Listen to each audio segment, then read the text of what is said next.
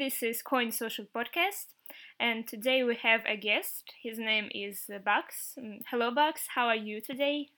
Hi, Kate. I'm fantastic, and thank you so much for having me on here. It's an absolute privilege. I'm so glad to be here. Just talking to you, talking to people from other countries is just an absolutely amazing opportunity. Thank you for having me. That's great. Uh, it's uh, really nice having you here today. Uh, so, Bucks has a crypto page uh, on Instagram. It's called The Crypto Cult. We will add the link in the description. Uh, when we were discussing the upcoming podcast, uh, Bucks told me that it is one of several pages that he runs, that his project is bigger than that. So, Bucks, can you please uh, introduce yourself and uh, tell a little, a little bit about your project? Uh, what is it about? Uh, what is its mission? Absolutely, sure. I who doesn't love talking about themselves, right? So, yeah. hi, my name is Baksh Baksh Khurana. Um, I'm from India. I'm in Mumbai, and I'm a computer science student. But other than that, I have a few entrepreneurial ventures.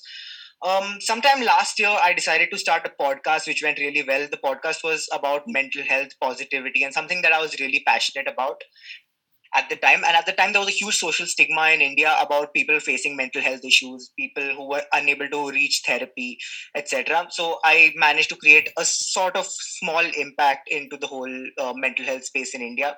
I decided at one point that I need to take this much bigger, which is when I started my first page on Instagram, which is called Product Cult, which is about something called product management. Anyone in tech over here has definitely heard about product management after that we decided we can take it even bigger. Product management became india's biggest uh, product management page. Um, we got lots of amazing guests on including like people with millionaire ceos and people with thousands tens of thousands of followers coming on our page and like sharing their insights with people. Then we decided to take this even bigger. We expanded our team. The team size had reached around 10 people everybody owning their own cult. So we had finance cult product cult crypto cult nft cult marketing cult etc and um, it was it's going really well right now. Uh, right now on the call, also two of my interns. One of them is the head of product cult. One is the head of NFT cult. We're all building these communities. Um, we we're completely non-profit, not driven by money. We're just trying to get the word out there and help people and help ourselves in the process. Well, thank you. It's really nice to hear that you had like small idea at the beginning, and now you have like several pages, and that is uh, it is all non-commercial, so you do it just for your passion. Absolutely. It's completely passion driven. It's just out of passion and out of love for the community that we that we do this. Every every time I find a new thing that I'm passionate about, a new thing that I find interesting, I just create a page on it. Within three weeks we hit a few thousand followers and then we start a community on it. That's great. Um, now, uh, please tell us about your way in crypto. Uh, when did you start? What was the reason? Actually, we ask every guest on our podcast about it because it's really interesting to hear different stories about how and why people enter the crypto world. So, what is your story? Oh, thank you. So, um, Kate, have you heard of the word disestablishmentarianist? The word disestablishmentarianist means someone who resents authority, Mm, someone who cannot stand someone who is has authority over them. And I have been a disestablishmentarianist my whole life. Since I was in preschool, I was always fighting with my teachers. I was always getting into trouble all the time.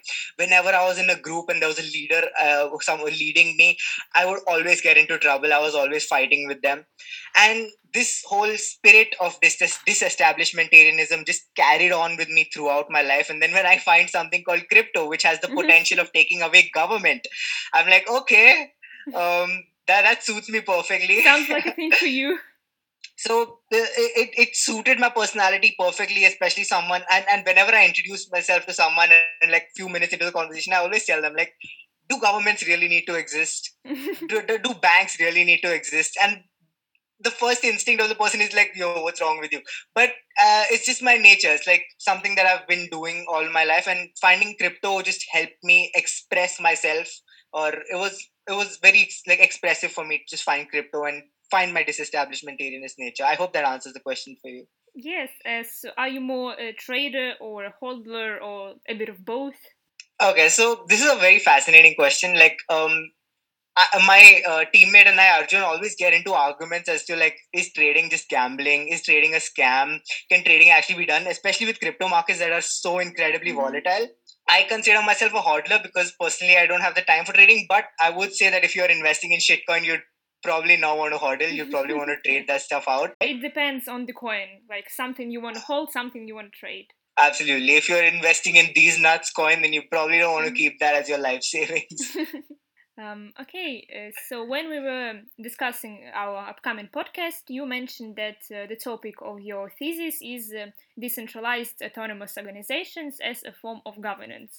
It sounds quite complicated for an inexperienced person, just like any thesis topic, I think. Uh, so, a decentralized autonomous organization, correct me if I'm wrong, is based on open source code and uh, doesn't have a typical management structure or board of directors. So, how exactly these organizations can be a form of governance? Okay, so Kate, are, are you happy with your government? Not really, actually. neither am I. Neither is anyone. Um, so there are so many problems with government. For example, corruption, inefficiency. Uh, corruption is more of a third world problem, but there are so many problems that governments ha- just go through, and it's not possible to solve them unless the government is hard coded. So, what if you were to just hard code a democracy or um, a meritocracy or any form of government, an autocracy, into a code where every citizen has a certain voting power based on whatever. It could be a democracy where every citizen has equal voting power or it could be a meritocracy where every citizen has a voting power based on how much money they own. This sounds a lot like proof of stake if you could think mm-hmm. about it. Um, so creating a government where everyone has authority in the government will also create a sense of ownership in the government. There is a theory which states that, like, if you have ownership, it's called skin in the game by Nassim Taleb. If you have ownership in something, you're more likely to prefer it, you're more likely to like it, and you're more likely to put more efforts into it. So, if um, people were a part of the government, if everybody was an equal shareholder of the government and the government was completely decentralized to prevent inefficiency and to pre- prevent corruption, wouldn't the government function better? That's part of my thesis. Well, it actually sounds quite utopian, I would say. Do you think it really could be uh, like a real thing? It could be uh, in the real world someday? Um, I would say no. I would say no. So I, I consider myself more of like a thinker than a more, mm-hmm. um, you know, like something that can be done in real mm-hmm. life. But um, the, the reason why this cannot happen is, and we've written this in our paper as well, is because governments would always oppose it, right? Why would government give their authority to the citizens? Mm-hmm the only reason a government would give their authority to the citizens if the government is so unstable that they're not able to hold themselves. Something similar to what happened in El Salvador. Uh, it's slightly different, but it's something similar similar to what happened in El Salvador. Um, so yeah, like it's not going to happen. It's completely utopian, but think about it. Imagine if you could have mm-hmm. a government that was just hard coded. Wouldn't that be like the best government that you could be in? That would be perfect, I think. Let's now talk about blockchain, it can be used uh, not only in the digital finance sector but in many other different industries like healthcare, the food industry, and even in elections. So, do you think the mass adoption of blockchain technology is possible? Or is it uh, also some idealistic and utopian point of view? Okay, Kate, let me ask you a question. How old are you? I'm 22. Okay, so you weren't alive in 1993. No. 1993 was the time of the the, the time that the internet was created. Mm-hmm.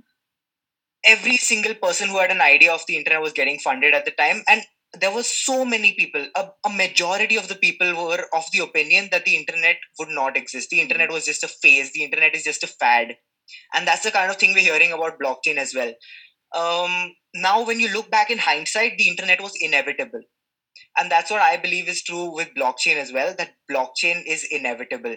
Regardless of how much we criticize it regardless of how much we try to fly, find flaws with it it's inevitable and it's going to take over every single industry. Whenever i have a friend who works in marketing who works in medicine i always tell him or her that you need to get into blockchain because blockchain is going to eat up every single industry. I know i sound a bit polarizing but it's just my beliefs yeah, I also agree with you. I think it will just take uh, some time before the mass adoption, but it will happen someday. But we'll, it has we to. we don't know when exactly. Absolutely, yeah. So, and lastly, uh, our usual question for our guests: um, What do you think about our platform, about Coin Social Story?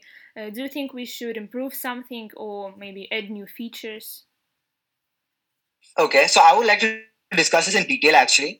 Um, first thing I really, really loved was the user interface. Like I, I have a product background, so I know how tough it is to have a sexy user yeah. interface like you, you've, you have created. But I wanted to ask you, what exactly is your revenue model? for this like are you are you doing a non-profit or do you have a revenue model for it is non completely non-commercial project Okay, okay, okay, okay. Then I think you're doing a really great job. The only thing that was bothering me was like how how can you monetize this? But uh, like if you if you say it's completely non-commercial, I think you're doing a stellar job. Mm-hmm. I love your Instagram posts. Um, I I can always give you tips on how to grow it to a few thousand followers. We can do that um, off chat as well, off the podcast as well um, I think you're doing an amazing job. Like, uh, there's nothing you really need to improve. I think you can just keep going as you're going, and just don't stop. You know, just keep just keep going at it. Every idea you have, you can just implement it because it's non non commercial. Great. So, uh, thank you very much for joining us today. It was a pleasure being here. We will add uh, the links to the box uh, pages below. And uh, thank you for listening us today, and goodbye.